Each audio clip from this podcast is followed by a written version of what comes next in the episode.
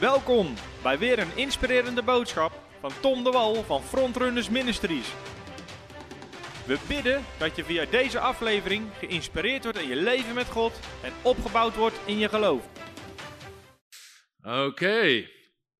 Nou, het is goed om. ehm, weet je, ik hou van dit soort conferenties. Ik hou van geloofsconferenties. En ik wil je ook aanmoedigen: pak je Bijbel erbij, maar pak ook zeker iets bij om aantekeningen te maken. Omdat het onderwerp geloof. Ik geloof dat geloof het belangrijkste onderwerp is wat een christen kan leren. Amen, één amen. Geloof is zo belangrijk. Bijbel zegt, weet je, door geloof worden we gered. Door geloof worden onze gebeden beantwoord. Door geloof behagen we God. Door geloof overwinnen we deze wereld. Het zijn allemaal dingen die geloof doet. Daarom is geloof zo ontzettend belangrijk. En ook onderwijs over, over wat geloof is. Weet je, mijn leven is daardoor veranderd. Op een gegeven moment, vlak voordat ik tot bekering kwam, ik zat op een Youth Alpha cursus. En op een gegeven moment ging een van die avonden ging over het feit dat Jezus bloed zweette. En ik, ik had helemaal niks nog met de kerk, met de Bijbel, met God. Ik zei, dat geloof ik niet, dat is onzin. Dat is onzin, zei ik. En zeiden, nou Tom, met je grote mond, gaat dat maar uitzoeken. Dus ik zei, is goed. Dus ik thuis natuurlijk naar Google. En ik kwam erachter dat het waar was, dat het kon. En toen dacht ik, dan is misschien alles wel waar. Dan is misschien alles wel waar. En toen ik tot bekering kwam, heb ik besloten, ik geloof dat het woord van God waarheid is van kaf tot kaf. Amen. Het is wat God zegt. Ik geloof wat erin staat. Als spreekt het over zieken genezen, geloof ik in zieken genezen. Als spreekt het over demonen uitdrijven, geloof ik in demonen uitdrijven. En ik ben begonnen om het woord van God toe te passen. En ook wat ik vanavond ervoer, wat we ook met elkaar ervoeren, is dat God wil mensen echt openbaring geven, waardoor je leven verandert. Dit is het ding. Jezus zegt, je zal de waarheid kennen en de waarheid zal je vrijmaken. Heel vaak denken we dat bediening ons vrij zet. Oh, bid voor mij. Nee, de waarheid zet je vrij. En ik heb vanavond echt iets op mijn hart om te delen van ik weet, als mensen dit pakken, dan is hun leven nooit meer hetzelfde. En daarom is het woord van God zo belangrijk. En daarom zeg ik iedereen, pak je Bijbel erbij, want we gaan echt de Bijbel in. En ik wil je ook aanmoedigen om gewoon aantekeningen te maken. Weet je, ik kan je één ding zeggen. Als je zorgt dat je Bijbel uit elkaar valt en versleten is, is je leven dat nooit. Amen. Als je zorgt dat je Bijbel uit elkaar valt en versleten is, is je leven dat nooit. Halleluja.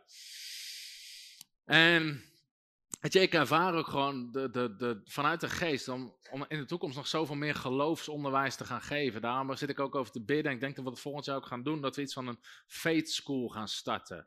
Gewoon van een kwartaal, iets van 10, 12 avonden over het onderwerp geloof. Om te leren, wat is geloof?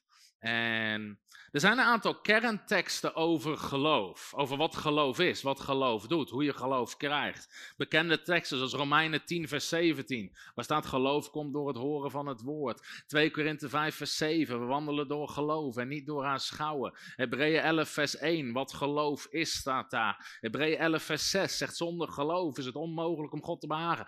Kernteksten over het thema geloof. Alle dingen zijn mogelijk voor wie gelooft. Marcus 9, vers 23. Kernteksten over geloof.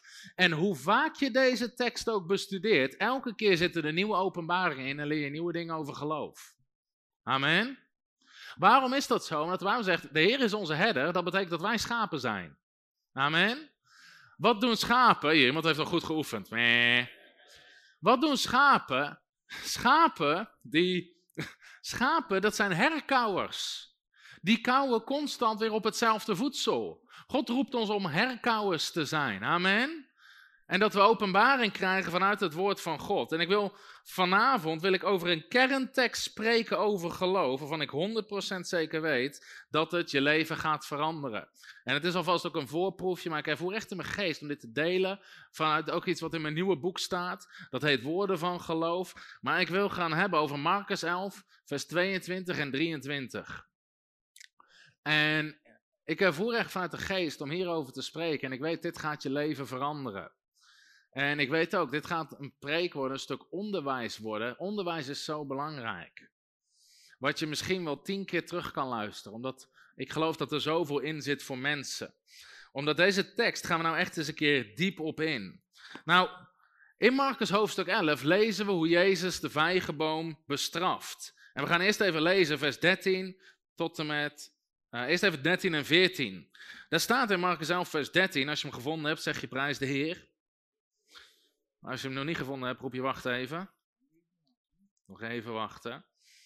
Ja, Marcus 11, vers 13. En toen hij in de verte een vijgenboom zag die bladeren had, ging hij erheen om te zien of hij er iets aan zou vinden.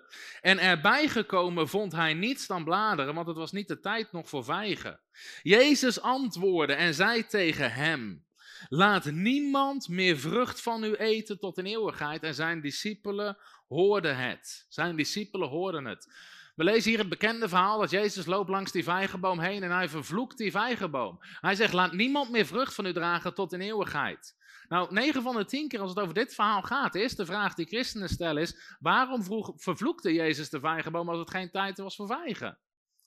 De eerste reden daarvoor is dat Jezus zat niet bij het Wereld Natuurfonds. Amen. De tweede reden is dat als een vijgenboom al bladeren had, moest daar, moesten er al van die knopjes aan zitten die, je ook al, die ook al gegeten werd. Het was nog niet de vrucht, van de, de vrucht van de vijgenboom, maar die moesten daar al aan zitten. Als dat er niet aan zat, wist je ook zeker dat, er nooit, uh, dat dat er ook nooit aan zou komen. Dus Jezus wist zeker dat dat geen vrucht zou gaan dragen. En Jezus bestrafte die vijgenboom en hij spreekt er tegen. En waarom zegt zijn discipelen hoorden dat? En voor ons en ook voor de discipelen is het raar. Weet je, als wij iemand tegen een boom zien praten, denken we, nou, even de mannen met de witte jassen bellen. Over een kwartier is busje er, nog even blijven staan. Maar Jezus vond het heel normaal om te spreken tegen dingen. Hij sprak tegen de storm, hij sprak tegen de boom, hij sprak tegen ziekte, hij sprak tegen demonen. Voor Jezus was het normaal om te spreken tegen dingen. Zeg eens spreken tegen dingen. En Jezus gebruikt deze kans om zijn discipelen uit te leggen hoe, wat geloof is en hoe geloof werkt. In vers 20 staat dit. En toen zij er s'morgens vroeg voorbij gingen, zagen zij dat de vijgenboom verdord was van de wortels af. En Petrus, die het zich herinnerde, zei tegen hem, Rabbi, kijk, de vijgenboom die u vervloekt hebt, is verdord. Nou, Petrus was totaal verbaasd. Heer, weet je, die boom heeft u gisteren vervloekt en nou is hij verdord, hij is er niet meer. Nou, Jezus was niet verbaasd, daar ga ik zo meteen iets over zeggen. Maar dan zegt Jezus dit. En het antwoord wat Jezus geeft, deze twee, drie teksten, zijn de belangrijkste uit het Nieuwe Testament, zou je kunnen zeggen, over wat geloof is en hoe geloof werkt. Want Jezus zegt dan dit, en ik heb hem hier ook groot op de beamer staan. Jezus antwoordde en zei tegen hen, heb geloof in God.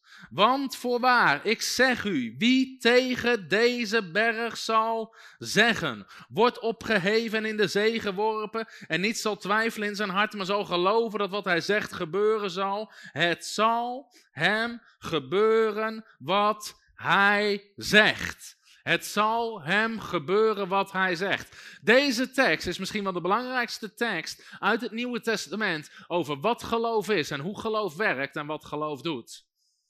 En daarom is het zo belangrijk dat we goed begrijpen wat Jezus hier zegt. Gelukkig hoeven we niet te kiezen, er zijn veel meer teksten over geloof, maar dit is wel een van die fundamentteksten. En als je deze tekst en deze preek vandaag pakt, zal het je leven voor goed veranderen. Hou je Bijbel eens omhoog. Ik zie heel veel telefoons. Zeg eens, dit is het woord van God. Als ik dit geloof en als ik dit doe, zal het mijn leven voor goed veranderen. Amen. En daarom wil ik met je kijken, en ga kijken hoe ver ik gekomen, maar ik geloof dat we het gaan redden, naar twaalf principes uit deze tekst, uit deze tekst die je leven gaan veranderen.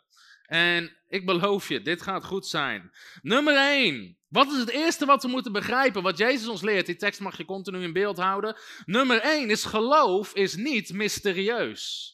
Geloof is systematisch. Geloof is niet mysterieus, geloof is systematisch. Jezus legt uit. Jezus, laat ik eerst hiermee beginnen. Jezus was niet verbaasd. Petrus was verbaasd, Jezus niet. Waarom was Jezus niet verbaasd? Omdat hij wist wat er gebeuren zou. Waarom wist Jezus wat er gebeuren zou? Omdat hij handelde in wat de Bijbel noemt de wet van geloof. De Bijbel noemt geloof een wet. In Romeinen hoofdstuk 3 hoef je nu niet op te zoeken, maar de Bijbel spreekt daar over de wet van geloof. In andere woorden, geloof is wetmatisch. Het werkt met geestelijke wetten. Het is systematisch. Er is een manier waarop het werkt. Als je veel mensen hoort over wat geloof is, en als je predikers soms hoort over wat geloof is, dan vinden ze het altijd mysterieus. Dan zeggen ze ja, geloof legt het in de handen van God en geloof wacht af wat God wil. Jezus zegt hier niet tegen Petrus, Petrus, Petrus zegt, de eer de vijgenboom is vervloekt. Jezus zegt niet, Petrus, leg het maar gewoon in de handen van God en wacht af wat hij wil. Amen. Jezus begint hem uit te leggen hoe het werkt. De principes erachter. Er zitten principes achter wonderen. Er zitten principes achter wonderen. meestal als iemand zien functioneren in het bovennatuurlijke, in wonderen en tekenen, zitten mensen te kijken naar de wonderen zelf, wat prima is. Maar je moet kijken naar de principes erachter. Want God heeft geen aanzien des persoons. Dus je moet kijken, hoe komt het dat die wonderen gebeuren? Geloof is systematisch. Jezus gebruikt nooit woorden als misschien, wie weet en we zien wel. Zijn woorden die wij vaak constant gebruiken, ook als het gaat om bidden, dingen ontvangen, de dingen van God. Ach, misschien, wie weet, we zien wel. Gods wegen zijn hoger, Gods wegen zijn ondergrondelijk. Nee, Jezus gebruikte dat niet, want hij functioneerde in de wet van geloof. Wat ik daarmee bedoel is, er zit een bepaalde logica in geloof. En in wonderen. En als we dit toepassen op redding, vinden we dit heel normaal. Als je vraagt, hoe word je gered? Hoe ontvang je redding? Door te geloven in de opstanding van de Zoon van God en dat hij voor onze zonde gestorven is. Amen? Iedereen daarmee eens? Iedereen mee eens hoe, hoe je redding ontvangt? Oké, wat is geloof? Voor redding. Je mag antwoorden, ja, zeker weten. Je weet zeker. Hoeveel weten hier de dag dat je overgaat van de tijdigheid naar de eeuwigheid? Hoeveel weten zeker dat je de hemel ingaat? Amen. Je weet het zeker. Kan je het al zien? Nee, kan je het voelen? Nee, maar weet je het zeker? Ja, je weet dat zeker. Oké, hoe kwam je aan dat geloof? Door het horen. Wat heb je gehoord? Sesamstraat? Wat heb je gehoord? Het woord van God. Hoe kwam je aan je geloof voor redding? Door het horen van het woord. Hoe gebruikte je geloof? Wat gebeurde er toen je het hoorde? Ja, je hebt het geloofd in je hart en beleden met je mond. Ik geloof dat Jezus de Zoon van God is. En je hebt ontvangen je redding. Amen. Nou, dat vinden we logisch als het gaat om onze redding. Als het gaat om voorziening, als het gaat om wonderen, als het gaat om genezing, werkt geloof precies hetzelfde. Oké, dit pakken maar vier mensen. Als het gaat om jouw genezing, werkt geloof precies hetzelfde. Soms denken we dat het in één keer mysterieus wordt als het gaat om genezing. En om redding vinden we het logisch dat het systematisch is. Maar geloof werkt systematisch. Jezus legt Petrus uit hoe hij bergen kan verplaatsen. Dus ik wil het vandaag hebben over bergen verplaatsend geloof. Wat is bergen verplaatsend geloof en hoe krijg je dat? Dus dat is het eerste principe. Geloof is systematisch. Geloof is systematisch. Principe nummer twee, wat Jezus ons hier leert, is Jezus leert ons om bergen te verplaatsen, niet om ze te beklimmen. Amen. Jezus wil dat jij een bergverplaatser bent, niet een bergbeklimmer. Maar de meeste preken die ik heb gehoord in de kerk gaan over het beklimmen van bergen. Hoeveel weten dat we de bergen aan het beklimmen zijn? Jezus leert je niet om bergen te beklimmen. Hij leert je om bergen te verplaatsen. Hetzelfde met de storm. Hoeveel weten dat we moeten volhouden in de storm? Toen Jezus de storm tegenkwam, zei hij niet: Jongens, volhouden! Hou je vast! Jezus leerde ze om stormen te stillen, niet om stormen uit te zitten. Amen. Hoe gaat het met je broer? Ik zit in een storm. Hoe lang al? Al drie jaar. Hé, hey, je hoort die storm te stillen, niet uit te zitten. Amen. Je bent een bergverplaatser, geen bergverklimmer. Zeg eens, ik ben een bergverplaatser. En geen bergbeklimmer. Ik hou van een bovennatuurlijk leven. Amen.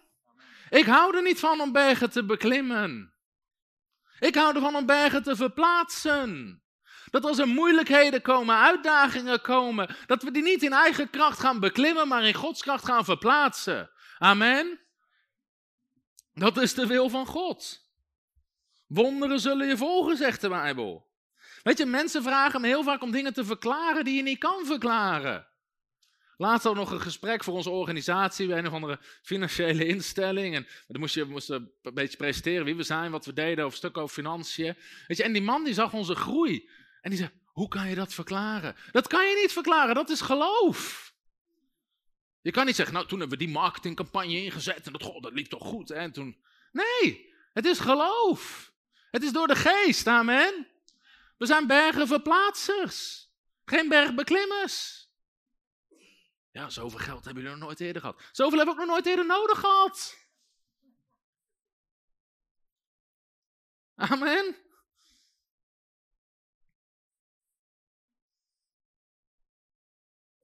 Dit is het ding. Wanneer er uitdagingen komen. Toen we in dit pand gingen in 2018. We wisten, dit is het pand. We hadden 60.000 euro nodig in de eerste maand. We hadden niet eens iets wat erop leek.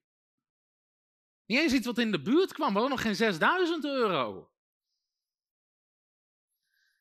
En ik ging erover bidden en een van de dingen die ik ervoer, God zegt, je hoeft het geld er niet voor te hebben, je moet het geloof ervoor hebben. Als God iets bovennatuurlijks op je pad brengt, je hoeft niet, je hoeft niet het natuurlijke, de mogelijkheid te hebben, je moet het geloof ervoor hebben. Amen. Je hoeft het geld er niet voor te hebben, je moet het geloof ervoor hebben. Het geld komt later wel. Het is eerst geloven, daarna ga je het zien. Amen. God vraagt je niet om ervoor te betalen, God vraagt je om ervoor te geloven. Dus een van de dingen die we mogen leren is om bergverplaatsers te worden in plaats van bergbeklimmers. Ik weet op een dag toen ik thuis kwam en Jezus leert ons hoeveel bergen verplaatsen door er tegen te spreken. Gaan we zo meteen zien. Maar ik weet een dag dat ik thuis kwam, ik ren naar het huis van mijn ouders. En ik kwam daar bij dat huis en er stond een ambulance voor de deur. Mijn ouders wonen aan een dijk, er zijn heel veel buren in de buurt. Dus en ik zag, ik zag die mensen binnen, dus ik dacht, dit is niet goed. Ik had geen idee wat er aan de hand was, mijn vader was niet ziek. En ik kom daar binnen, of ik, liep eigenlijk bij ons achterom en ik kijk door de ruit en ik zie mijn vader op de grond liggen, doet niks, ambulancebroeders eromheen, mijn moeder stond erbij. En ik zet één voet binnen, over de deur, want ik zeg, duivel, ga uit mijn huis in Jezus' naam. Met dat ik zeg, boem, komt mijn vader bij. Ze hebben nooit iets aan hem kunnen vinden. Nooit iets aan hem kunnen vinden. Hij was helemaal weg, de grond gezakt, was weg, weet je, in paniek, geen idee wat is hier aan de hand. Met dat ik een stap in het huis zet, het sprak, boem, komt hij bij. Dat is bergen verplaatsen in plaats van bergen beklimmen. Amen. We zijn geroepen om bergen te verplaatsen. Maar je eerste reactie moet zijn geloof. Ik weet, misschien met Fem dit nog wel jaren, echt heel veel, misschien is het al negen jaar geleden toen ik jeugdleider was van een kerk, huurden we een sporthal uh, voor, een, uh, voor een potje zaai of zaalvoetbal met de jeugd. En ik kan niet voetballen, dus ik moet altijd op keep. En dan hoopt ze gewoon dat ik ervoor ging staan of zo. Ik weet niet wat het was. Maar in ieder geval, een van de, een van de medespelers destijds, op een gegeven moment, die maakt een rare stap. En, die, ze is zelf fysiotherapeut en ze draait de knie en ze ligt echt te kronkelen op de grond van de pijn en uit te schreeuwen. Ik was geen fysiotherapeut, maar ik zei van, dit is niet goed. Amen. Dit is niet normaal. En mijn eerste reactie, ik liep er naartoe en ik zei, ik leg de hand op neer, ik zeg, wees genezen in Jezus' naam. En met dat ik zeg, alle pijn is weg, ze staat op en ze is compleet genezen. En ze is zelf fysiotherapeut. Zeg, ja, maar dit kan niet, ik voel dat mijn knie, is gescheurd, dit is niet goed, dit is niet goed. Maar ik hou ervan om bergen te verplaatsen en niet om ze te beklimmen. Amen. Zeg eens, ik ben gemaakt om bergen te verplaatsen. Oké, wat leert Jezus ons hier? Hoe kunnen we bergen verplaatsen? Wil iemand weten hoe die bergen kan verplaatsen? Hoe dat moet? Wie wil het niet weten? Je kan nu nog weg, maar zometeen ga ik het je vertellen, oké? Ik ga je vertellen hoe je bergen verplaatst. Nou, wat zegt Jezus ons? Jezus zegt ons, en Jezus antwoordde, zei tegen hen, heb geloof in God. Het eerste wat Jezus zegt is, heb geloof. Heb geloof. Ik wil dat je ziet dat dit staat in gebiedende wijs. Heb geloof. Geloof hebben is een opdracht, geen optie. Voor iemand die bergen wil verplaatsen. Geloof hebben is een opdracht, geen optie. Het staat gebiedende wijs, net zoals wees stil, ga daarheen, pak dit vast, doe dat. Dat is gebiedende wijs, het is een opdracht, het is een gebod. Het eerste gebod uit de tien geboden is, u zult geen andere goden hebben voor mijn aangezicht. Dat is een gebod van God. Het eerste gebod om bergen te verplaatsen is, heb geloof in God is een opdracht. Heb geloof. Geloof hebben is niet optioneel als je bergen wil verplaatsen. Sowieso niet als je God wil behagen. Daar heb ik vorig jaar over gesproken. De Bijbel zegt in Hebreeën 11, vers 6, zonder geloof is het onmogelijk om God te behagen. Want wie tot God komt, moet geloven dat Hij is en dat Hij een beloner is van wie hem zoeken. Is dat niet een kleine kans? Als je met God samenwerkt, moet je geloof hebben. En als je bergen wil verplaatsen, moet je geloof hebben. Geloof hebben is een opdracht. Weet je waarom er weinig bergen verplaatst worden in veel kerken en weinig wonderen plaatsvinden? Omdat er weinig geloof gepreekt wordt. Wat er wordt gepreekt is misschien, of wie weet, of als het Gods wil is. Ja, wie weet, weet je, wie weet geneest die persoon, misschien geneest hij als het in Gods weg is. Jezus gebruikte die woorden nooit, want Jezus wees geloof is wetmatisch. Als je weinig geloof preekt, dan komt er weinig geloof en dan worden er weinig bergen verzet. Dat is hoe het werkt.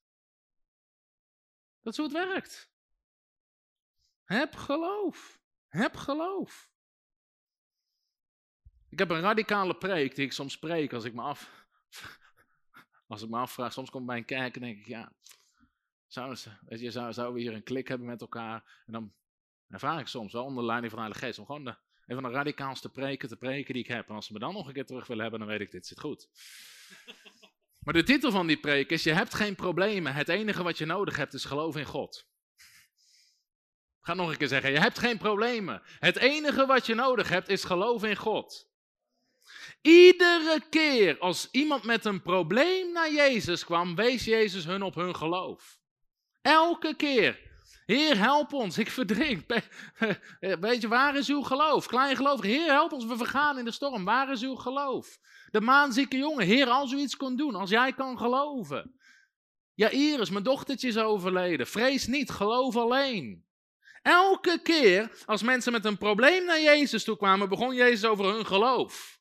Omdat Jezus wist, als we bergen gaan verzetten, het eerste wat we nodig hebben is geloof. Ik sprak een keer op een bijbelschool, bekende voltijd bijbelschool in Nederland. En een van de studenten zei, ja meneer, u onderwijst dit wel, maar u, ons is gezegd dat we nooit met mensen over geloof mogen hebben, want dan kunnen ze aanstoot aan nemen. Ik zei, nou het is maar goed dat Jezus niet naar deze bijbelschool is geweest. Amen. Hij had het constant over geloof met mensen. Als ze kwamen voor problemen. Amen. Jezus zag geloof als het antwoord op al die problemen. Daarom begint Marcus 11 vers 22 met heb geloof. Heb geloof. Je hebt geen probleem. Alles wat je nodig hebt is geloof in God. Op een gegeven moment, toen we groeiden, hadden we op een gegeven moment een bijbelschoolcoördinator nodig. Dat Wendy, die net vooraan zat, maar nu opgenomen is. Maar in ieder geval, het gaat snel als je even niet kijkt. Ze zit helemaal achterin even te zwaaien. In ieder geval, we hadden een nieuwe bijbelschool, we hadden een bijbelschoolcoördinator nodig, überhaupt een eerste bijbelschoolcoördinator. Iemand zei, weet je, we hebben echt een extra teamlid nodig. Oké, okay, gaan we niet aannemen, hebben we het geld niet voor. Maakt niet uit, God voorziet. Wij vacature uitgezet, uiteindelijk Wendy, we voeren Wendy moet die persoon zijn. En op in januari zouden ze beginnen. Maar we hadden het geld niet. We hadden niet geld om een salaris te betalen. Nou, natuurlijk is dat een probleem. Als iemand zijn salaris moet betalen, maar je hebt het geld niet. Maar in het koninkrijk van God heb je geen probleem. Het enige wat je nodig hebt is Geloof. Geloof. Dus op een gegeven moment was het december, was het geld nog niet. En dan heb je, daar, heb je het niet over eenmalig geld, een salaris. Ze wil iedere maand salaris, Wendy. Hè? Ja, dat zei ik. Hè? Ik dacht eenmalig. Maar ze wil het iedere maand. Nou ja, onze lieve heer heeft vreemde kostgangers. In ieder geval, op een gegeven moment was het december en gegeven moment nog steeds geen voorziening. Op een gegeven moment, sommigen kennen dit verhaal, stopt er, stopt er een vrachtwagen bij ons pand. En hier zijn heel vaak vrachtwagens aan het verkeerde adres. Met adres en dan stapt iemand daar met oude kleren, laarzen aan. En een van mijn medewerkers loopt er al heen. Die zegt, nou, die zal wel weer verkeerd zijn. Ik zal hem even naar de goede weg wijzen. En dan zegt, ja, ja, is Tom hier? We hadden hem nog nooit gezien. Oude kleren aan, oude laarzen aan. Is Tom hier? Ja, hoezo? Ja, ik wil hem even spreken. En hij zegt, nou, ik even kijken dat hij tijd heeft. En moment, lang verhaal kort, ik ontmoet die man. Hij zegt, ja, ja, ik ben wel gezegend door jullie bediening en ik wil eigenlijk een partner worden. En nou, heb je niet heel vaak dat ze komen een partner te Ik zeg, nou, dat kan altijd. En weet je, uiteindelijk, die man die vult de machtigingskaart in en hij geeft 30.000 euro per jaar. 30.000 euro per jaar. En loopt weer weg. Hij zegt, ja, sorry, sorry dat ik langs kwam. Ik zeg, maakt niet uit, je mag zo vaak komen als je wil. Amen. En mijn medewerker kort vroeg, wie is dat? Ik zei, weet niet, nooit gezien. Nooit gezien. Je hebt geen probleem. Het enige wat je nodig hebt is geloven in God. Amen. Hij voorziet. Bij Elia liet hij de raven komen. Je hebt geen probleem. Het enige wat je nodig hebt is geloven in God. Nou, misschien denk je nu, maar ik heb geen geloof. Nou, ten eerste heb je dat wel, want je bent wederom geboren. Amen. Je hebt al geloof voor de redding van je ziel. Dat is het begin. En dat geloof kan gewoon groeien. Geloof kan komen. Dus maak je, niet, maak je daar niet druk om. Je hebt geen probleem. Het enige wat je nodig hebt is geloof in God. Nummer vier. Nou, wat hier eigenlijk staat is heb het geloof. Kijk, hier staat heb geloof in God. Maar wat er in de grondtekst staat is heb het geloof van God. Of heb geloof als God. Want iedere christen zegt, ja, nee, ik geloof in God. Ik geloof in God. Maar in de grondtekst, in het Grieks staat er, heb het geloof van God. Er staat het woord theo, wat eigenlijk letterlijk betekent, heb het geloof van God. Sowieso, wat fijn is om te weten, jij zegt niet geloof in jezelf. Zeg al die goeroes in de wereld, geloof in jezelf. Jij zegt nee, nee, nee. Het gaat niet om geloven in jezelf, het gaat geloven in God, maar het gaat over geloven als God. Wat is geloven als God of het geloof van God? Wat is het geloof van God? Dat is geloof wat Jezus ons hier laat zien, namelijk geloof wat gelooft, wat spreekt en wat situaties verandert. Het is geloof om situaties te veranderen door te spreken. Wat ik al zei, of mensen ja, leg het in de handen van God en dan zien we wel. Dat deed Jezus nooit. Het geloof van God is dat jij je geloof gebruikt om de situatie te veranderen. Amen. Dus je moet het geloof hebben van God. God spreekt en het is er. God begint, als God iets wil zien veranderen, dan begint God te spreken. Dat is het geloof van God. Jezus legt ons uit wat het geloof van God is. Dat je spreekt, je twijfelt niet in je hart en het zal gebeuren wat je zegt. Dat is het geloof van God. Nou, wij worden opgeroepen om in hetzelfde geloof te functioneren. Sprekend geloof. Gisteren had Johan het over handelend geloof, vanavond gaat het over sprekend geloof. 2 Korinthe 4 vers 13, mag je even opzoeken. 2 Korinthe 4 vers 13.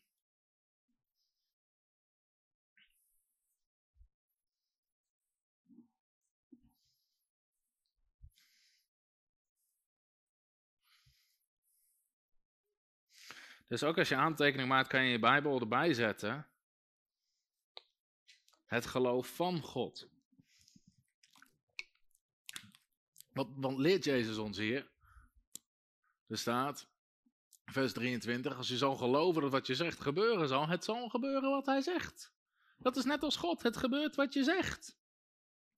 2 Korinthe 4 vers 13 zegt, maar omdat wij dezelfde geest van het geloof hebben. Jij hebt een geest van geloof. De heilige geest die in jou woont is een geest van geloof. Amen. De Heilige Geest kijkt niet naar natuurlijke omstandigheden, naar natuurlijke beperkingen. Het is een geest van geloof. Wij hebben dezelfde geest van het geloof. Zeg eens, ik heb een geest van geloof. En tegenwoordig heb je allemaal christenen, ja, ik ben hypergevoelig. Nee, nee, nee, lieverd. Je bent een gelovige, geen gevoelige. Je moet niet hypergevoelig zijn, je moet hypergelovig zijn. Halleluja, amen. Zeg eens, ik ben niet hypergevoelig. Ik ben hypergelovig. Als God het zegt, geloof ik het. En als God het zegt, doe ik het. Wij hebben dezelfde geest van het geloof overeenkomstig wat geschreven staat. Ik heb geloofd en daarom heb ik gesproken. Geloven ook wij en spreken wij ook. Geloof wat niet spreekt is geen echt geloof. De Bijbel zegt in Romeinen hoofdstuk 10, met het hart gelooft men en met de mond spreekt men. Geloof spreekt. Heb het geloof van God. Dat is sprekend geloof. Kijk, er zit een verschil tussen zeggen dat je geloof hebt en geloof hebben. En wat het echt is, hoor je aan wat mensen zeggen. Kijk, heel veel mensen zeggen, ja, waarom geneest niet iedereen? Lieverd, je hebt helemaal niet het geloof dat iedereen geneest. Echt wel, ik geloof dat God geneest. Oké, de eerstvolgende genezingsdienst, ga je op het podium staan en zeg je, iedereen komt naar voren en iedereen die naar voren komt wordt genezen. Eh, nou nee, dat ga ik niet zeggen.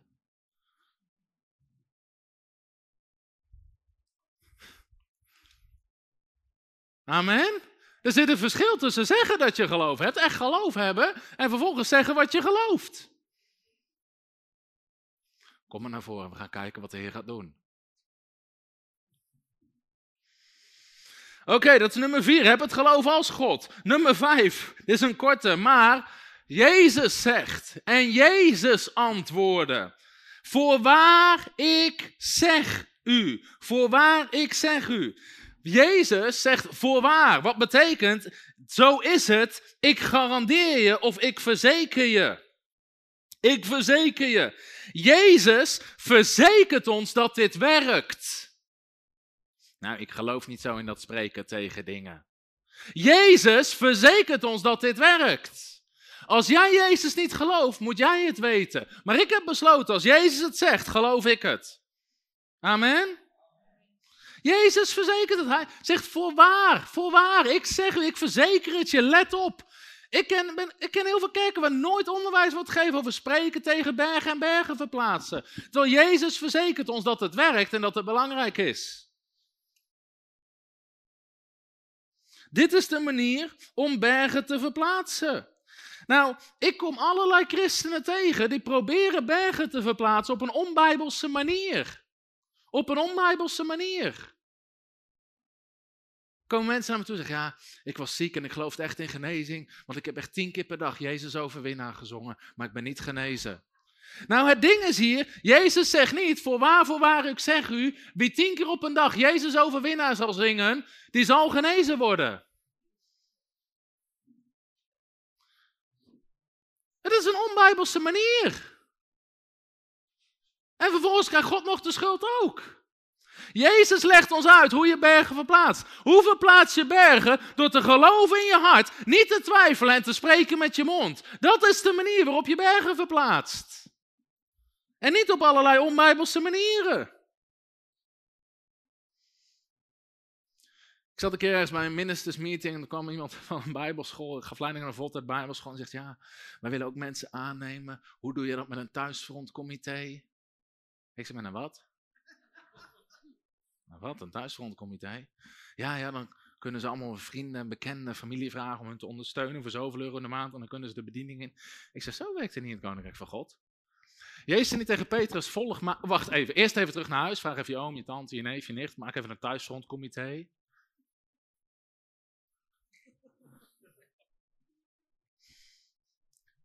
Wat als je een berg hebt? Wat, wat, als je een onmogelijkheid hebt qua financiën? Je gelooft het in je hart en begint het te spreken met je mond. De Bijbel zegt in Romeinen 4, vers 17: We spreken wat niet is tot aan zijn. Net zoals God. God spreekt de dingen die niet zijn alsof ze zijn. Jij hebt dezelfde geest van het geloof. Jij kan niet spreken. Je kan spreken wat er niet is alsof het er is en het komt. Je kan bergen verplaatsen. Laatst hadden we een berg hadden een soort van behoorlijke berg. Ik had 100.000 euro nodig in één week. We hadden 100.000 euro nodig. In één week voor de bediening. Nou, dat is een berg. Dat is een berg. Ik weet niet wat voor thuisfrontcomité jij bij elkaar krijgt. Maar mijn thuisfrontcomité, als ik daarmee aankom, zeg je, zoek het lekker uit. Maar God is mijn bron, amen. Heb geloof in jezelf? Nee, heb geloof in je thuisfrontcomité? In wie hebben we geloof? Kom op, in wie hebben we geloof? In God. En alles is mogelijk voor degene die gelooft, want alles is mogelijk bij God. 100.000 euro. Tegen niemand iets gezegd, tegen niemand. Geen oproep op Facebook. Kijk, sommige mensen denken dat heb geloof in Facebook. Als je een nood hebt, zet het op Facebook. Bid voor ons, we hebben een nood. Nee, je hoopt dat mensen het lezen en gaan geven. Je hebt geloof in Facebook. Ik zat gewoon boven op mijn kantoor in mijn tijd met God. Ik zeg, heer, we hebben 100.000 euro nodig. Ik spreek 100.000 euro tot aan zijn. Ik gebied het om naar me toe te komen in Jezus' naam en ik ontvang het op dit moment. Amen. Binnen een week komt iemand naar me toe. Zegt, ik heb het op mijn hart om je 100.000 euro te geven. En geeft 100.000 euro. 100.000 euro. Daar kunnen we God toch wel een applaus voor geven. Halleluja. Ik hou ervan om bergen te verplaatsen, niet om ze te beklimmen. Maar wat voor nieuwsbriefcampagne doe je daarvoor? Geen, een nieuwsbrief naar de hemel. Halleluja. Als je doet wat de Bijbel zegt, krijg je wat de Bijbel zegt. Er zijn allerlei mensen die proberen op onbijbelse manieren. Ja, weet je, we voeren echt strijd, dus we hebben tien uur profetisch staan dansen. Lieverd, al stond je er een week. Al stond je er een week. Nee, de groene vlag, de groene vlag. We hebben de groene vlag nodig. Ik ben niet tegen dansen, niet tegen vlaggen, maar het is niet de manier om bergen te verplaatsen. Jezus zei niet, voor waar, voor waar ik zeg, wie profetisch kan dansen. Op een of andere manier zijn het ook altijd slanke mensen die het op hun hart hebben om profetisch te dansen. Ik weet niet wat het is, maar goed, het is een ander onderwerp. Ander onderwerp. Je, wie zegt dit ons? Wie zegt dit ons? Want voorwaar, ik zeg u, wie is dat? Jezus! Jezus leert je hoe je bergen verplaatst. Ja, die Tom de Wal van Frontrunners, die onderwijst dat je kan spreken en dingen. Dat staat niet en Tom de Wal zegt u.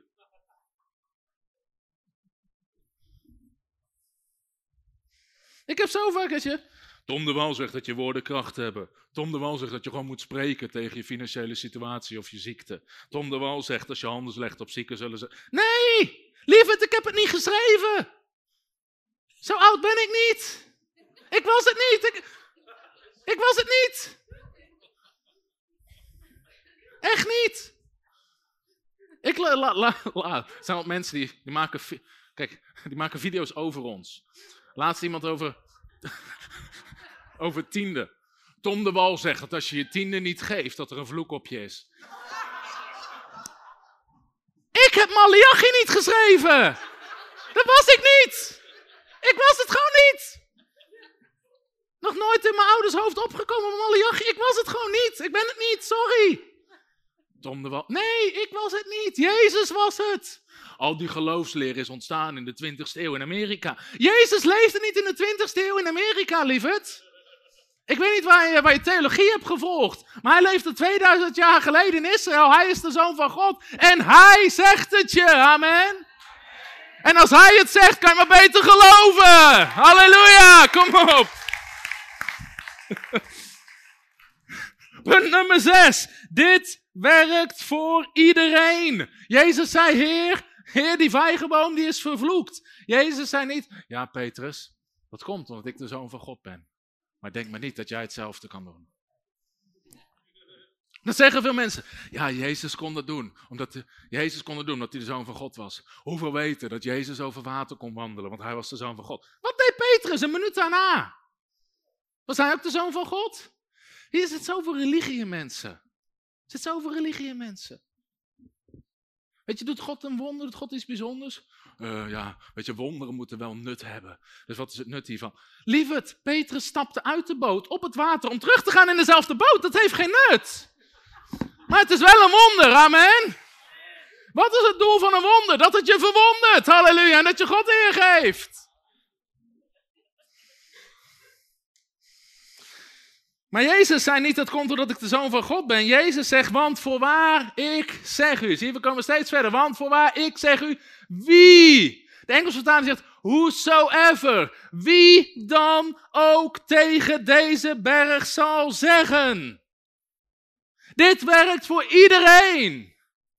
Je hoeft geen apostel te zijn, geen profeet, geen herder, leraar, evangelist. Je hoeft niet profetisch te kunnen vlaggen, dansen. Je hoeft niet te vasten. Dit werkt voor jou. Als jij valt in de categorie wie dan ook. Whosoever, zegt de Engelse Bijbel. Vroeger had je zo'n zo'n liedje, whosoever, surely mean it me. Wie dan ook, betekent mij. Kijk, als de Bijbel zegt in Johannes 3, vers 16, al zo lief had God de wereld, dat hij gaf zijn enige geboren zoon, opdat nou, Engels zegt, whosoever shall believe, wie dan ook in hem gelooft. Dan zegt iedereen, ja, dat ben ik. Hier zegt Jezus, wie dan ook kan bergen verplaatsen. Zeg eens, ik ben wie dan ook. Ik ben wie dan ook. Iedereen. Zeg eens, Marcus 11 gaat over mij. Wie dan ook. Nou, ik wil dat je nog iets ziet. Hoeveel ze hebben door? Dat hoe vaak je een tekst ook leest, haalt er ook er iets nieuws uit. Als je deze tekst 50 keer zou lezen, ga ik iets vertellen wat je er niet uithaalt. Wie zit er niet in vers 23? Jezus niet. Jezus zegt niet, ik ga de berg verplaatsen. Hij zegt niet, God gaat er. Jezus zit er niet in. De Heilige Geest zit er niet in. God zit erin. Wie zit erin? Jij! Jij! Wie dan ook, dit gaat over jou. Kijk, dit is het ding met religie en vanavond Sorry, onze aanbiddingsleider, ik mag je heel graag. Maar vanavond zongen we een lied. Kijk, er is ook zo'n nummer, dat, hoe heet dat ook alweer? Even kijken, ik heb hem ergens opgeschreven. Dan zingen we Savior, you can move the mountains. Nee, you! We zingen naar God. You can move the mountains. En God zingt terug. No, you! Jij! Ik zeg u wie dan ook, whosoever. Jij moet dit doen. Wie gaat dit doen? Gaat God dit doen? Gaat Jezus het doen? Gaat de Heilige Geest dit doen? Of ga jij dit doen? Jij! Jij zegt niet, ik ga het doen. Hij zegt, jij gaat het doen. We zitten te wachten tot God het gaat doen. En God zit te wachten tot jij het gaat doen. En iedereen zit te wachten op iedereen en er gebeurt niks. En dan krijgt God de schuld. De Heer heeft niks gedaan. Jij hebt niks gedaan! Lieve mensen, religie maakt mensen passief, maar geloof maakt je actief. Want geloof is altijd handelend, sprekend, wonderwerkend geloof.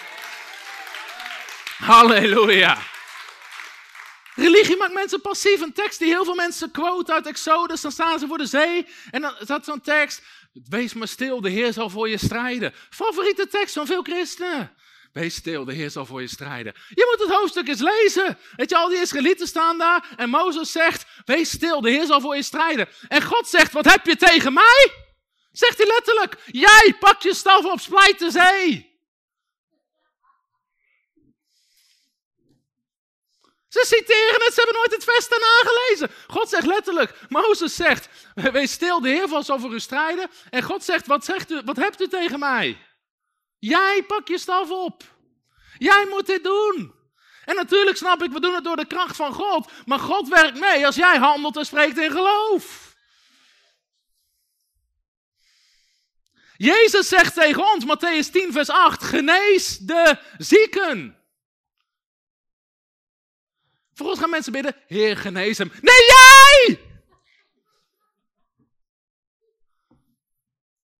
Kijk, dit triggert iets in ons, want we zijn altijd gewend om alles bij God te leggen.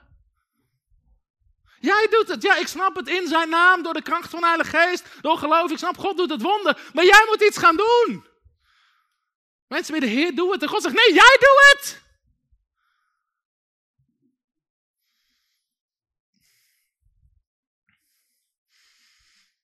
God is wat dat betreft een geweldige schaakspeler. Als jij aan de beurt bent, beweegt hij niet. Amen. Als jij aan de beurt bent, doet hij geen zet. En in het begin is het onwennig om de dingen die niet zijn te spreken alsof ze zijn, maar het werkt. Jij moet het doen, whosoever. Wie is hier een whosoever? Oké, wie gaat dit doen? Amen. We gaan bergen verplaatsen.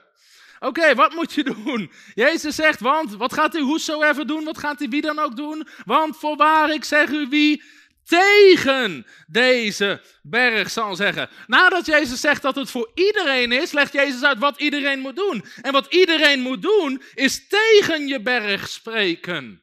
Wat heel veel christenen doen, is over hun berg spreken. Ze hebben een berg wat symbool staat voor onmogelijke omstandigheden. Ze beginnen niet tegen te spreken, ze beginnen erover te spreken. Jezus zei niet, want voor waar, voor waar ik zeg, wie over zijn berg zal zeggen. Heel veel mensen praten over hun berg. Hoe groot een berg is, hoe sterk een berg is, hoe lang die erop staat. Ze praten erover met de voorganger, met de buurvrouw, met de familie. Over een berg, over een berg. Ze vertellen iedereen hoe erg het is, wat er waarschijnlijk gaat gebeuren, wat er gaat gebeuren. Dat is praten over je berg. Maar wat zeg Jezus wat je moet doen met je berg? Je spreekt er tegen. Tegen. Ziet zo vaak, mensen raken hun baan kwijt. Zeggen ze, ja, de marktwerker solliciteren is heel moeilijk. Mensen van mijn leeftijd nemen ze niet meer aan. Maar weet je, het is ook allemaal moeilijk, lastig. Ik woon te ver weg. Ik heb altijd pech met sollicitaties. Je zal altijd zien dat er iemand een jonger aan, iemand aanneemt. Vervolgens gaan ze bidden. Gebeurt er niks? Zeggen ze, ja, ik weet het ook niet. Ik weet het wel. Het zal hem gebeuren wat hij zegt. Voor sommige mensen kan je bidden totdat je ons weegt. Maar je kan net zo goed een kerstliedje zingen en een dansje doen. Het haalt net zoveel uit. Echt waar. Want het zal hem gebeuren wat hij zegt.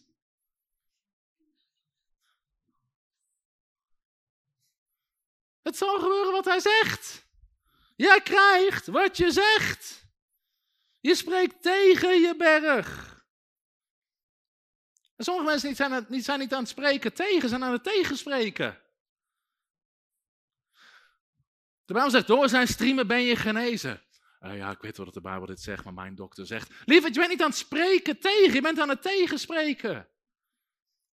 En je zal hebben wat je zegt.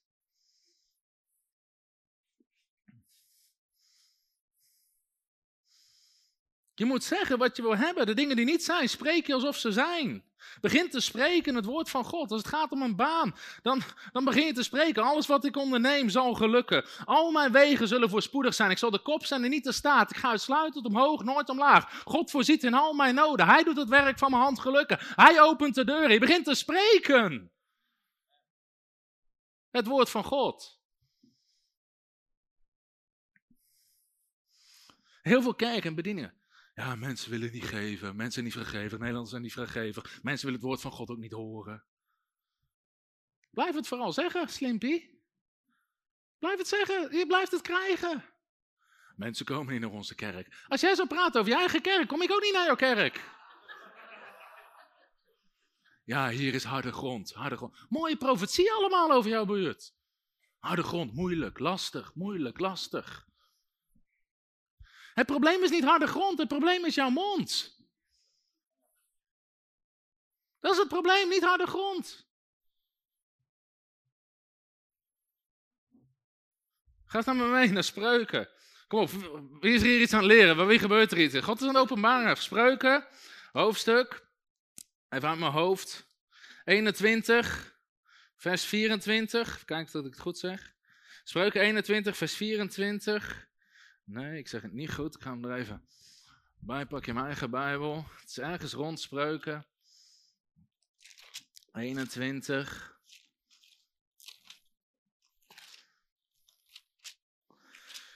Daar staat. Oh, vers 23. Wie zijn. Weet je, ik gaf hier een keer les over. Op een voltijd Bijbelschool over de kracht van woorden, spreken tegen bergen. Op een begon er een meisje te huilen.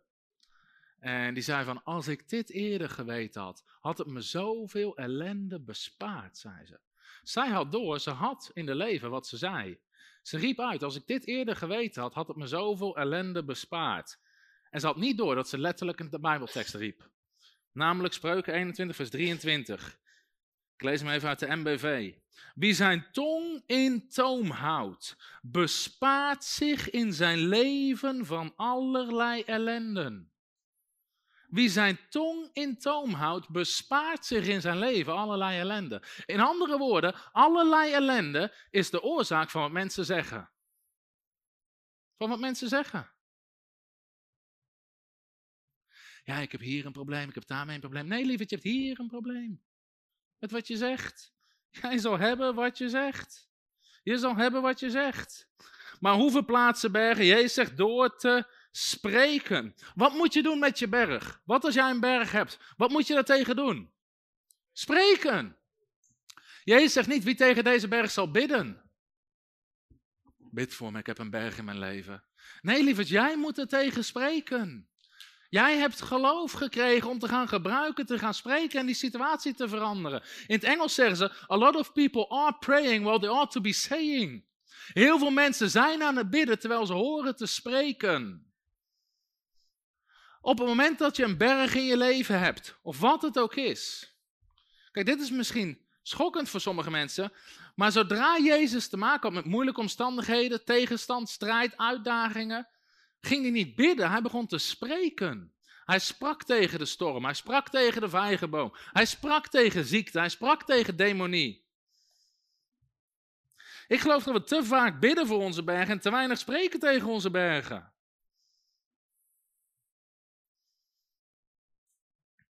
Toen de storm kwam, bad Jezus niet, vader wilt u alsjeblieft deze storm laten liggen? Nee, jij spreekt er tegen. Jij spreekt er tegen. Soms kom ik christen, ik heb een storm, bid voor mij. Jezus zegt niet, als je een storm hebt, laat voor je bidden. Als er een berg in je leven zit, wat moet jij doen? Jij moet spreken. Jij moet iets gaan doen. We hebben een systeem gecreëerd waarin iedereen conferenties afrent. En die heeft voor mij gebeden, en die heeft voor mij gebeden, en die heeft voor mij gebeden. Het heeft niet gewerkt. Weet je waarom het niet gewerkt heeft? Omdat die en die en die niet voor jou moeten bidden. Jij moet gaan spreken. Je kan nog honderd mensen voor je laten bidden, maar jij moet gaan spreken. Als je die berg wil verplaatsen. En zolang je niet gaat spreken, gaat er niks gebeuren.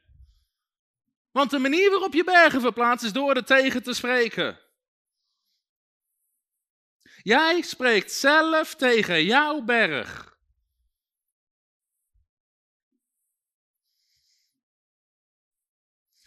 En niet zomaar spreken, in geloof spreken. En geloof is de zekerheid van de dingen die we hopen en het bewijs van wat we niet zien. Daarom moet je geloof groeien, dat je het zeker weet. Soms zeg je, ik heb dat geprobeerd en het werkt niet. Ah, je hebt jezelf verraden. Jezus zei niet, maar wie zal proberen dat wat hij zegt gebeuren zal, het zal gebeuren, want hij probeert. Jezus zegt, wie zal geloven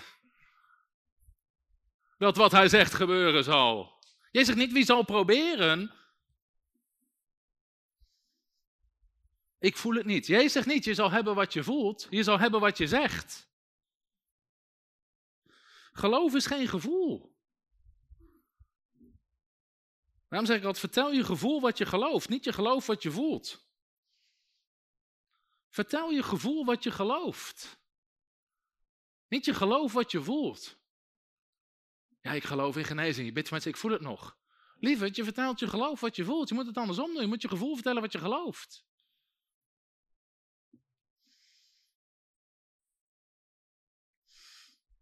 Een keer toen uh, ik moest lesgeven, Jan Soert om uitgenodigd om op een voltijd bijbelschoolles te komen geven.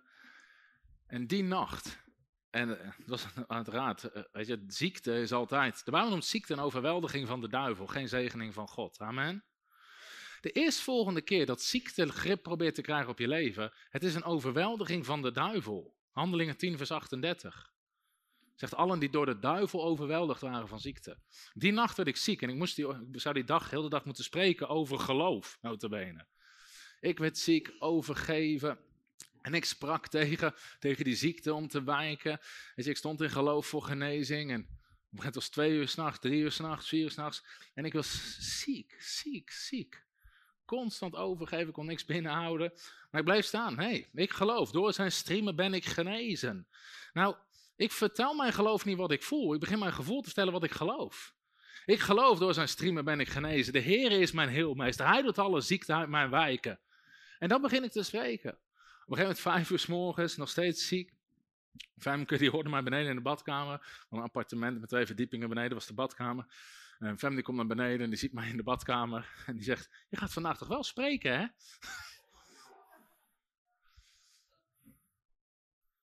Halleluja. Als de Heilige Geest je niet kan bereiken, stuurt hij je vrouw op je af. Amen.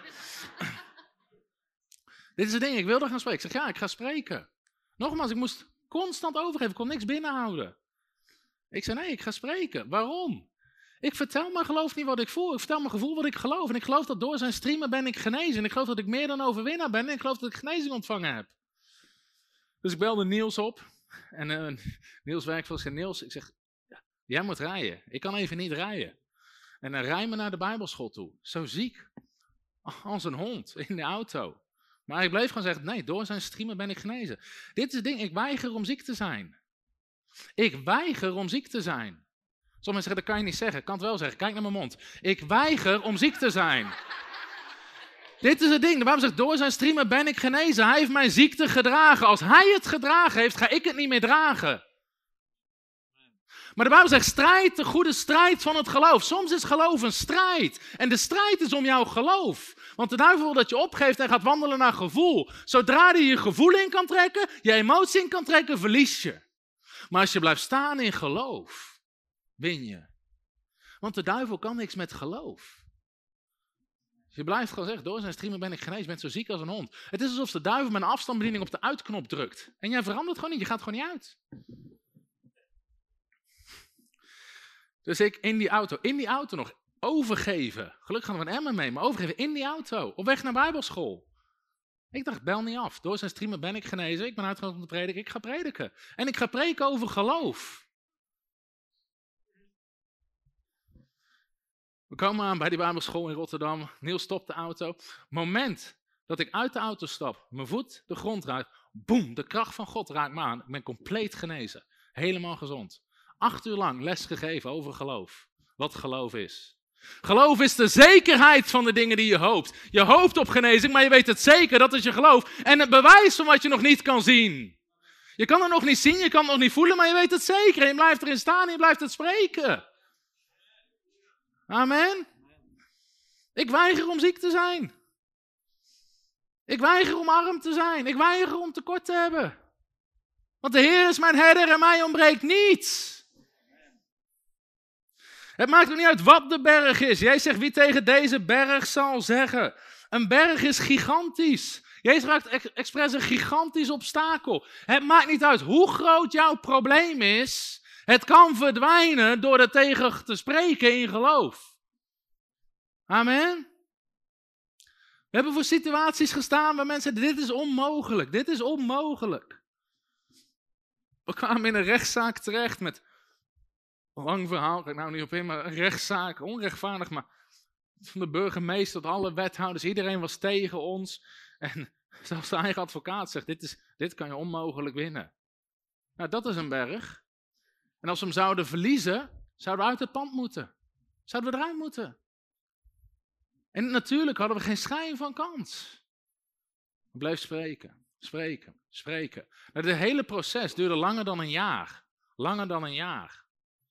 En elke keer leek het slechter, slechter, slechter. Op een kwam de definitieve uitspraak, zou die dag moeten zijn.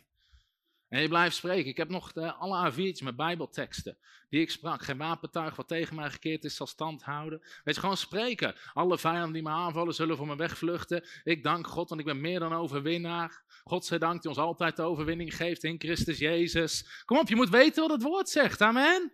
Dat zo geloof komt. Op de dag van de rechtszaak Iedereen dacht, dit is klaar, we moeten eraan mee. Blijf gewoon staan. Blijf gewoon staan. Op een gegeven moment, ik pak mijn spullen om daar naartoe te gaan. Die zei, die zaak geeft je hebt geen schijn van kans. Als je eraan komt, ga ik zeggen, je moet eruit. Pak mijn spullen. Met dat ik mijn spullen pak, om te gaan, word ik gebeld. Uh, ja, we snappen er nog niks van, maar de rechtszaak is afgezegd en jij hebt gewonnen. De tegenpartij heeft zich teruggetrokken. Halleluja! Prijs God! Nou, blijven spreken. Blijven spreken. Halleluja. Dit is het ding, hoe groot de berg ook is, er is een zee diep genoeg om in te laten verdwijnen. Wist je dat de hoogste berg ter wereld, de Mount Everest, kan verdwijnen in de diepste zee die we hebben? Pas erin. En Jezus zegt het. Hoe groot jouw berg ook is, wat jouw berg ook is, er is een zee diep genoeg om in te laten verdwijnen.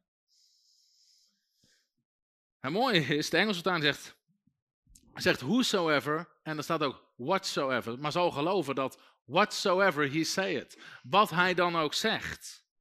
Wat dan hij ook zegt. Jij kan hebben wat je dan ook zegt. In het Engels zou je kunnen zeggen, whosoever can have a whatsoever. Het maakt net wat je berg is. Of het een rechtszaak is, of het ziekte is, of het financiële nood is. Jij kan hebben wat je zegt. Wat je, hè, wat je zegt. Het maakt niet uit wat je berg is. Vers 24 zegt, daarom zeg ik u, alles wat u biddend begeert, geloof dat u het ontvangen zult. Eigenlijk staat, geloof dat u het ontvangen hebt en het zal u ten deel vallen. Daarom zeg ik u, alles wat u biddend begeert. De Engelse vertaling zegt, all things that you desire. Alle dingen, alle dingen, alle dingen. Als het een ding is, Vorig jaar had ik een preek op de Great of Faith met allemaal verhalen van dingen die we ontvingen door geloof. En het ging van financiën voor de bediening tot een fiets, tot een horloge. Vertel gewoon die verhalen om mensen te inspireren. En zeggen mensen eronder op YouTube, is dit Bijbels geloof? Het gaat allemaal over dingen. Ja, lieverd, daarom zeg ik u alle dingen. Als het een ding is, kan je je geloof ervoor gebruiken. De Bijbel zegt in Hebreeën 11 vers 1, kom op. Het geloof nu is de zekerheid van de dingen. Halleluja! Als jij in geloof gaat staan voor een ding, het geloof is de zekerheid van de dingen. Amen. Zie je, dat is religie. Het gaat allemaal om dingen. Ja, daar kan je je geloof voor gebruiken. Kanker is een ding. Je kan je geloof gebruiken om er vanaf te komen.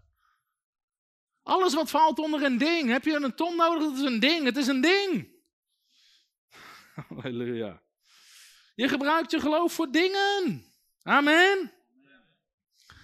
Daarom zeg ik u, we gaan even een klein stapje vooruit. Daarom, altijd als er staat daarom, vraag je je af waarom. Amen. Als jij zegt daarom, moet jij vragen waarom. Weet je, je bent een kind van de Heer. Alle kinderen vragen waarom. Waarom zegt Jezus dat je alles kan ontvangen waar je voor bidt? Omdat hij daarvoor heeft gezegd dat je alles zal krijgen wat je zegt. Als God al luistert naar alles wat je zegt, heeft hij er zeker geen probleem mee om jou te geven alles waar je voor bidt. Komt dit nog binnen? Als God er geen probleem heeft om je alles te geven wat je zegt, het zal gebeuren wat hij zegt, heeft hij er zeker geen probleem mee om je alles te geven waar je voor bidt. Hij luistert al naar jouw woorden, hoeveel te meer naar je gebed. Daarom heb ik ook het boek Bidden is ontvangen geschreven, omdat er zoveel religie is rondom gebed. Als het een ding is, kan je het ontvangen. Als het een ding is, kan je ervoor bidden. Whatsoever things he desires. Geloof is de zekerheid van de dingen. Je kan geloof gebruiken voor dingen. Soms hele praktische dingen, soms hele kleine dingen. Twee weken terug waren we op vakantie. Dit is gewoon een heel klein ding, maar we gingen naar het zwembad toe. En uh, was een zwembad daar in de buurt. En heel dat zwembad was allemaal aan het zingen. Ik ga zwemmen. We hebben maar een aangepaste versie gemaakt voor onze kinderen in Ice Tea Lemon. Ik dacht, je moet wat. Niet iedereen kent het nummer, heel goed. Jullie zijn geslaagd voor de test. Maar in ieder geval, in ieder geval, in dat, dit is gewoon een heel klein ding. Dat zwembad was super, super druk. Lag helemaal vol met mensen, met kinderen die aan het spelen waren. En van dat zwembad waren er maar. Ze hadden van die piepschuime speeltjes, zoals bootjes en kanootjes waar kinderen konden spelen. Er waren letterlijk een paar honderd man in dat zwembad. Er waren drie van die bootjes. Er waren drie van die bootjes. En ik was dan met Matthew en Seth en Fem aan het zwemmen. En ik zei, heer, ik wil zo'n bootje. Ja, het is een ding. Ik drijf daar een ding. Geloof is de zekerheid van de dingen die je hoopt. Je kan bidden voor een ding. A whosoever shall have a whatsoever. Als een bootje een whatsoever is. Ik zou niet weten onder welke categorie het anders valt. Kan je het ontvangen? Ik zei, heer, ik wil zo'n ding. Ik geloof voor zo'n ding. Ik wil, ja, niet voor mezelf, voor Matthew. Oké? Letterlijk, een minuut later, honderden mensen daar. Iedereen zit te wachten tot die dingen vrijkomen. Ik zwem er. Er komt iemand langs, stopt ermee, springt er vanaf, duwt hem zo in mijn handen. Fem komt terug, was even naar het toilet. Ik had zo'n ding. En Matthew heeft heel de middag op dat ding gespeeld. Als het een ding is, kan je God ervoor geloven. Een tijd terug, ik weet, dit zijn, zijn gewoon verhalen. Gewoon, het zijn niet altijd grote dingen, soms zijn het kleine dingen. Een hele tijd terug ging ik naar de Albert Heijn. En ik moest boodschappen doen en je hebt zo'n muntje nodig in zo'n wagentje. En ik had, ik, had, ik had geen muntje, ik heb nooit cashgeld bij. Dus ik, heb, ik, uh, dus ik dacht, eh, ik dacht, ik moet zo'n wagentje hebben. Ik heb geen zin naar binnen. Ik loop er naartoe, ik zeg, heer, ik bid voor een wagentje waar een muntje in zit in Jezus' naam. Amen. Ik loop naar het eerste wagentje, doe, pak hem, trek hem er zo uit, zit 2 euro in. Dat is toch leuk? Dat is toch briljant? Dat is een ding. Je kan geloof gebruiken voor dingen. Vorig jaar wilde ik een fiets, een mountainbike. Een mountainbike is een ding. Vroeger had ik een mountainbike gehad, die had ik ooit weggegeven, had ik gezaaid. Ik wilde weer een mountainbike, ik wilde weer zo'n ding. En ik heb een vriend van mij, die had een mountainbike en hij is heel vrijgevig. En ik wilde eigenlijk vragen of ik een keer mocht testrijden, wist ik welke hoogte. Maar ik dacht, ik doe het niet. Want ik weet als ik hem vraag, mag ik testrijden? Hij vraagt waarom. Ik zeg, ik wil zo'n ding. Zegt hier heb je hem. Ik dacht, dat is niet leuk. Dat vraagt geen geloof. Ja. Kom op, mensen zijn niet je bron. Wie is je bron? Wie is je bron? Ja. Dus ik zei expres, ik vraag het niet aan hem. Ik ga hem niks vragen, dan krijg ik het. Dus ik, ik zei, heer, ik wil het van u hebben. En niet van hem. Een uur later appt iemand mij. Hey Tom, ik heb deze mountainbike. Wil je die hebben? Andere persoon. Halleluja. Dat is een ding. Je kan je geloof gebruiken voor dingen. Amen. Ik heb deze quote in mijn boek staan. Die moet je opschrijven en tien keer over nadenken. Want Jezus heeft over whatsoever en whosoever. En je zal hebben wat je zegt. Ik heb in mijn boek staan. Wat dan ook, wie dan ook heeft, is totaal afhankelijk van wie dan ook, wat dan ook spreekt. Wat dan ook, wie dan ook heeft, is totaal afhankelijk van wie dan ook, wat dan ook spreekt. Nog een keer. Wat dan ook, wie dan ook heeft, is totaal afhankelijk van wie dan ook, wat dan ook spreekt.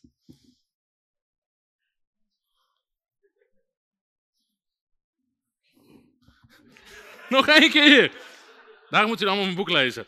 Wat dan ook, wie dan ook heeft, is totaal afhankelijk van wie dan ook, wat dan ook spreekt. Toen we in bediening gingen, vroegen mensen, wat ga je doen? Ze we gaan dit doen, dat doen, hoe ga je dat doen? Ze we gaan mensen in dienst nemen. Nee, dat kan niet in Nederland, dat kan niet. Mensen geven slecht, je kan geen mensen in dienst hebben. De mensen die dat zeiden tegen mij, die zelf in bediening zaten, tot vandaag de dag hebben niemand in dienst. Ik zat, nee, God zal voorzien, God voorziet. En alles wat we nodig hebben, we hebben personeel nodig, voorziet God in personeel. Vandaag de dag hebben we tien mensen in dienst. Wat dan ook, wie dan ook heeft, is totaal afhankelijk van wie dan ook, wat dan ook spreekt. Amen. Jezus zegt, want voorwaar, ik zeg u wie tegen deze berg zal zeggen. Het tiende punt is geloof is specifiek. Wie tegen deze berg zal zeggen. Geloof is specifiek. Ik heb gisteren nog even het verhaal van Bartimaeus aangehaald. Blinde Bartimaeus wordt bij Jezus gebracht, riep het uit naar Jezus, staat daar voor Jezus, is daar bij hem gebracht, ziet niks, weet ook niet waar Jezus staat. Jezus vraagt, wat wil je dat ik doe? Ja, maar heer, dat is toch logisch, hij is toch blind, dat kunt u toch zien? Jezus wil van jou horen wat jij wil dat hij doet. Dat is ook een mooie quote. Jezus wil van jou horen wat jij wil wat hij doet. Jezus was op zoek naar wat hij wilde. Geloof is specifiek. Geloof is specifiek. Wie tegen deze berg zal zeggen. Heel vaak komen mensen na de dienst naar me toe en zeggen: Ik wil gebed. Waarvoor? Niet specifieks. Weet je wat je gaat ontvangen als je bidt voor niet specifieks? Niks specifieks. Hoe weet je dan dat je het ontvangen hebt? Ach, niet specifieks. Dan krijg je niet specifieks. Als je niet weet waar je voor bidt, hoe kan je dan geloven dat je het ontvangt? En hoe weet je dan dat je het hebt? Christen, dom, dom, dom. Waarvoor wil je gebed? Oh, gewoon wat God wil. Lieverd, jij hoort te weten wat Hij wil. We hebben gezegd, wees niet dwaas, maar ken de wil van de Heer. Jij hoort te weten wat Hij wil. Jezus vroeg altijd mensen, wat wil je dat ik doe? Waarvoor sta je in geloof? Geloof je dat ik het kan doen? Wat is jouw berg? Als je toch aantekent, wat is jouw berg?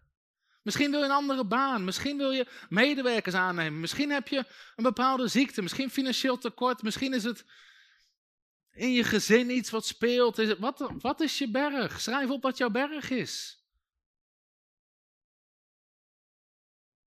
Dit is een opdracht die we zo meteen praktisch gaan maken. Wat is jouw berg? Een van onze Bijbelschoolstudenten, haar getuigenis staat nou op video, Roxanne. Haar berg was afwijzing. Haar berg was afwijzing. Ze was geadopteerd, bleek ook allemaal niet te kloppen. Wat ze dacht dat haar familie was, was niet eens familie. En ze, ze liep met afwijzing rond. Maar ze hoorde dit onderwijs op onze Bijbelschool over bergen verplaatsen door te spreken. Ze kwam erachter, mijn berg is afwijzing. En ze sprak er tegen, ze werd ook bevrijd en ze is helemaal vrij daarvan gezet. Maar je moet weten, wat is je berg? Je moet specifiek spreken. Je moet specifiek spreken.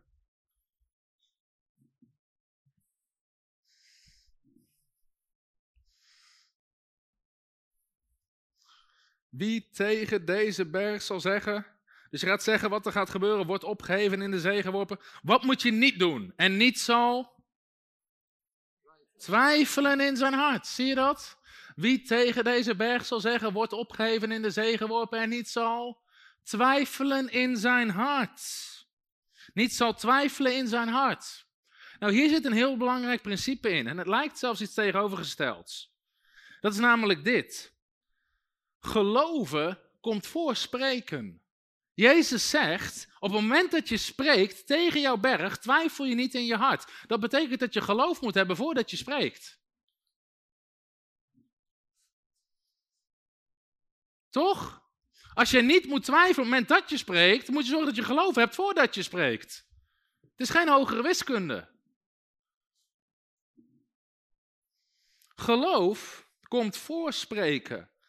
Aan de andere kant, en dat lijkt soms de paradox, de Bijbel zegt geloof komt door te spreken ook. Want de Bijbel zegt geloof komt door het horen en door het horen van het woord van God. Wanneer wij het woord van God horen, Romeinen 10 vers 17, ontstaat er geloof. Wanneer hoor je het? Onder andere als je het uitspreekt. Daarom spreekt de Bijbel heel vaak over mediteren. Mediteren. Dat betekent dat je spreekt het woord ook tegen jezelf. Het is heel goed om het woord te spreken tegen jezelf. Om gewoon teksten te spreken. Hardop voor te lezen soms. Dan komt het veel beter binnen. Dat is mediteren.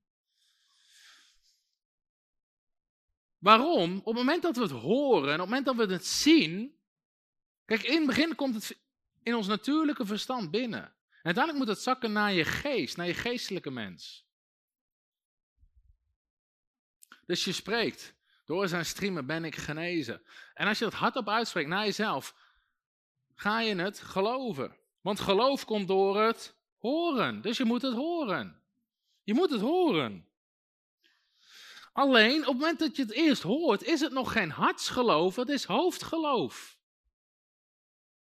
Het is hoofdgeloof.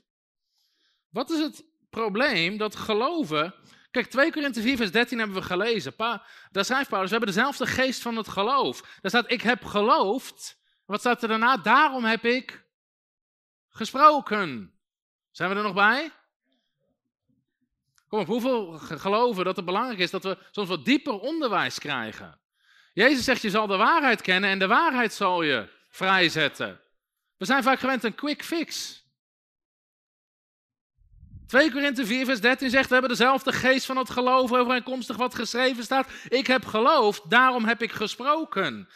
Daarom, en dat geloven ook en daarom spreken wij ook. Met andere woorden, je probeert niet eerst te spreken en daarna het geloof te bouwen. Hij zegt, ik heb geloofd, daarom heb ik gesproken. Het spreken is een gevolg van het geloven. Nou, dat lijkt een tegenstelling, maar dat is het niet. Het punt is dit. Soms heb ik mensen horen zeggen: Ja, ik had echt geloof, want ik sprak, maar het is niet gebeurd.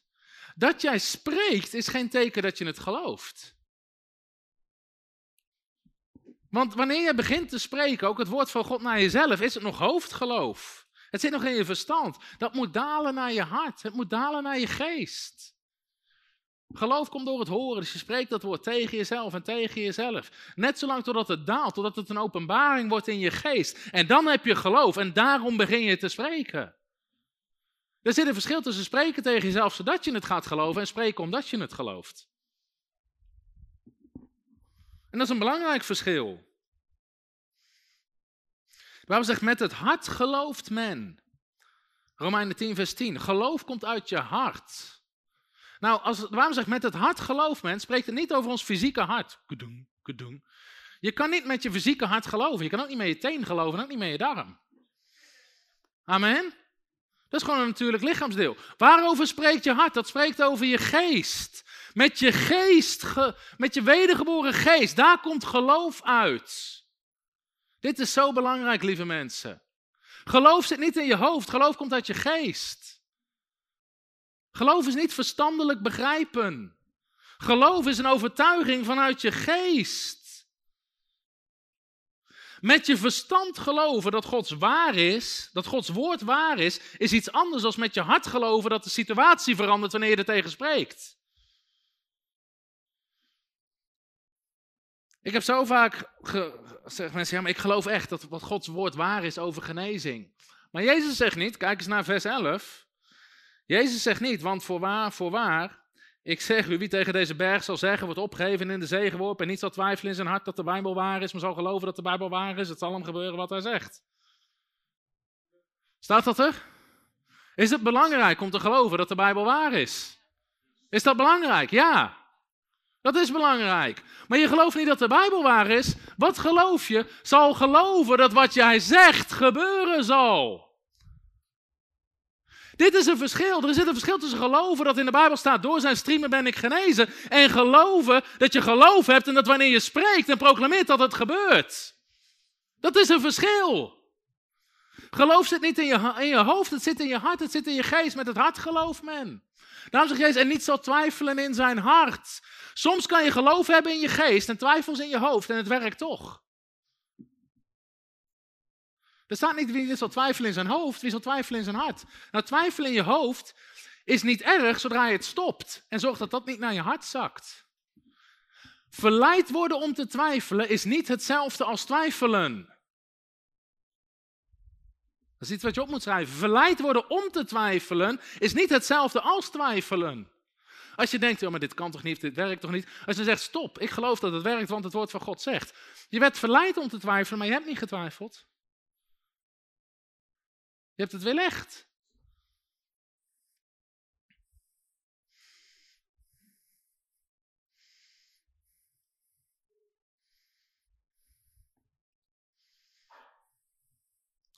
Soms kan je beter twee uur mediteren en maar twee minuten proclameren.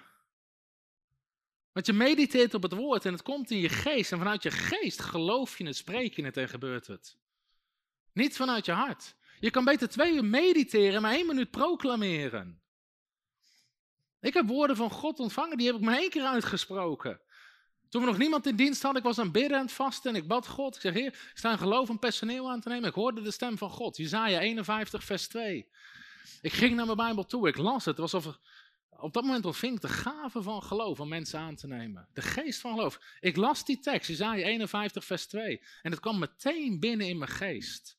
Er staat, kijk naar je vader Abraham en je moeder Sarah, waaruit u gebaard bent. Want toen hij begon was hij alleen, maar ik zegende hem en maakte hem talrijk. Ik was alleen begonnen in bediening, begin in geloof mensen aan te nemen. Ik las dat woord, boem, het kwam direct in mijn geest. Ik zeg, God zegent ons, we zullen niet langer alleen zijn, maar we zullen talrijk worden met velen. En ik ontving de gave van geloof om mensen aan te nemen. En de een na de ander nam me aan, nam me aan, nam me aan, nam me aan. En God voorzag en God voorzag en God voorzag en God voorzag. Ik sprak het maar één keer uit, maar ik wist, ik heb het. Ik heb het. Vanuit je geest, niet vanuit je hart. Niet vanuit je hart. Met het hart gelooft men. Oké, laatste punt. We zouden hier nog veel dieper op ingaan.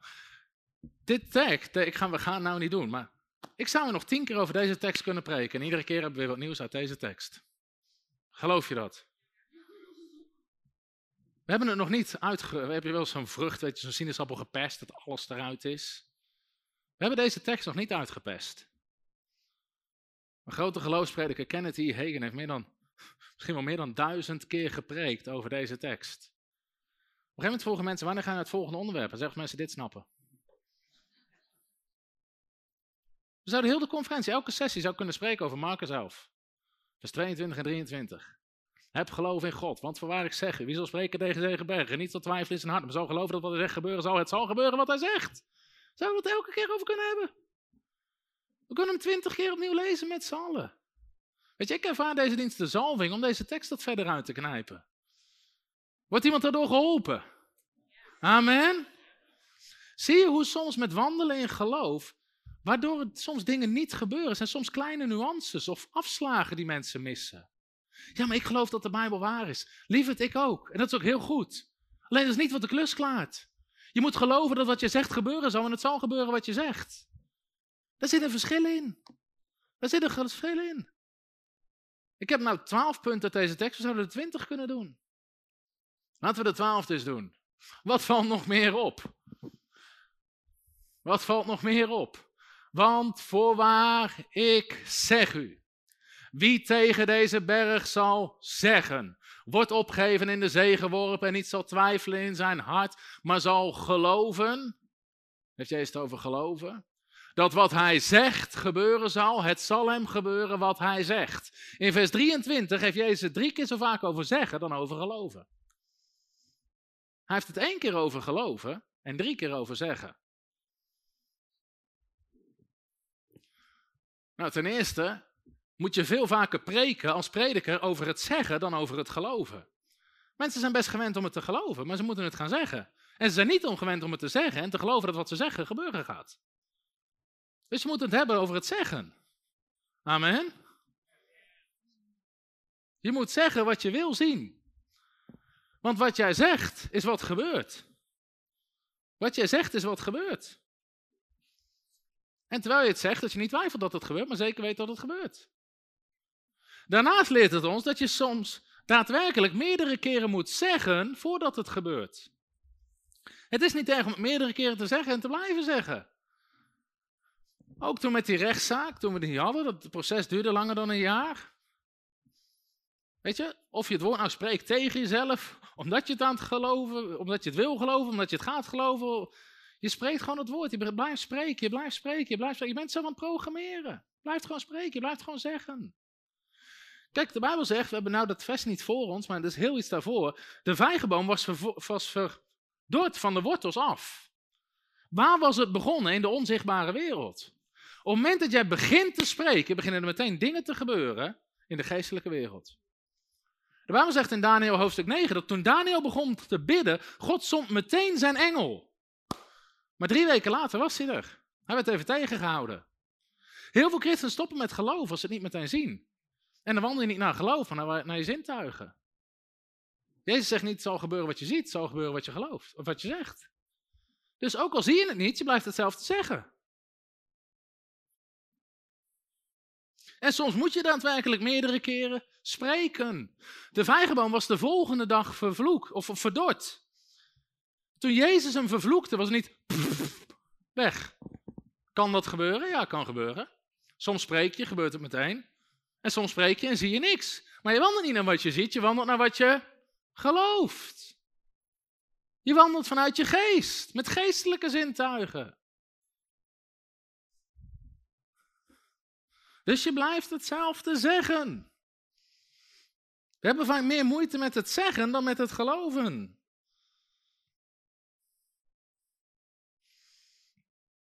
Maar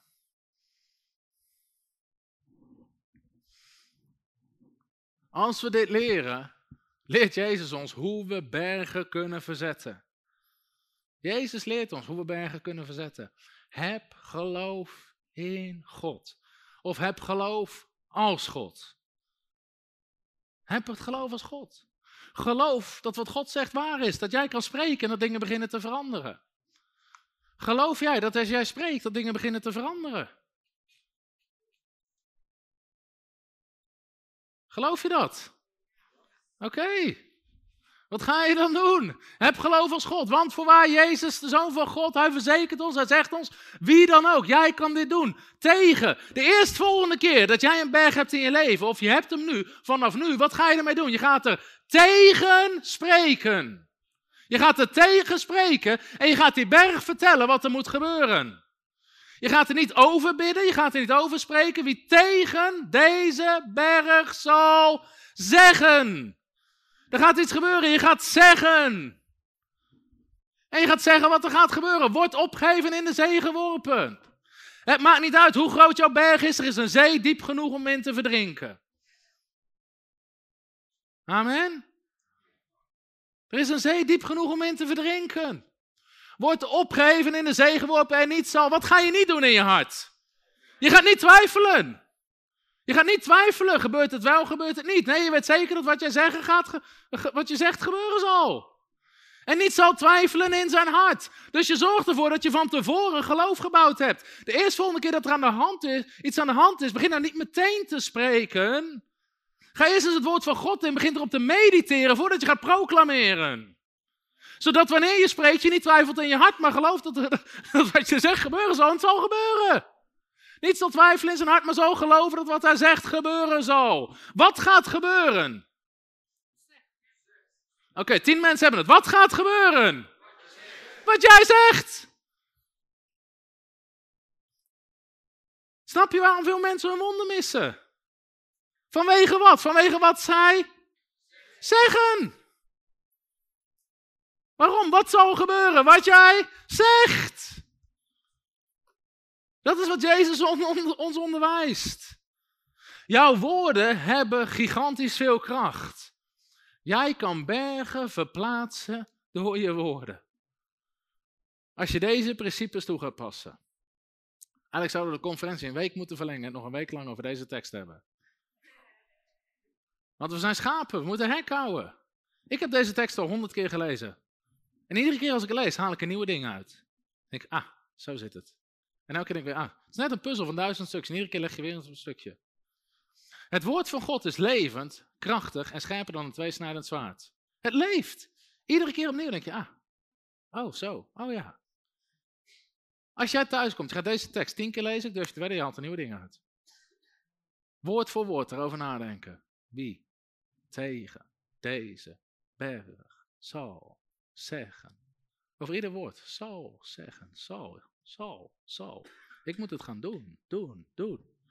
Dat is hoe je op het woord van God mediteert. Kijk, de meeste schapen in het lichaam van Christus, die hekhouden niet, die slikken. En door.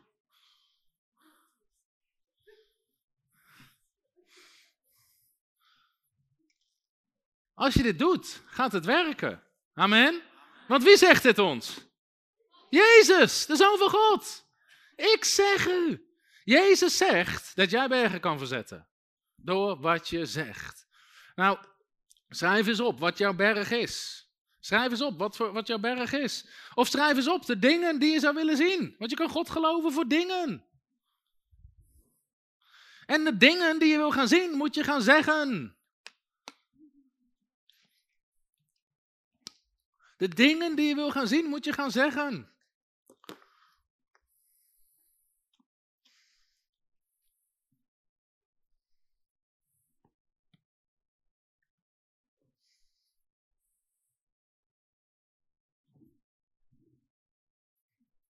Schrijf eens op, wat is jouw berg? En als je toch aan het schrijven bent, schrijf ook eens op, wat zegt God daarover?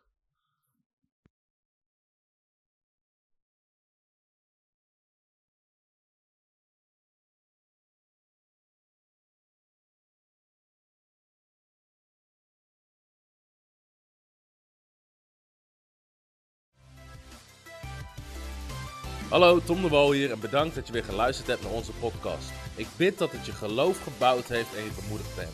Als je niet alleen een luisteraar van onze boodschap wil zijn, maar ook een verspreider daarvan, wil ik je uitnodigen om partner te worden van Frontrunners. Door jouw maandelijkse donatie help je ons om dit evangelie van Jezus Christus en het woord van God over heel de aarde te brengen. Om partner te worden, ga naar www.frontrunnersministries.nl slash partners en word partner. Hartelijk bedankt en tot snel. Heb je ook zo genoten van deze inspirerende boodschap van Tom de Wal? Abonneer je dan op deze podcast. Volg ons op Facebook en op Instagram en kijk op onze website frontrunnersministries.nl.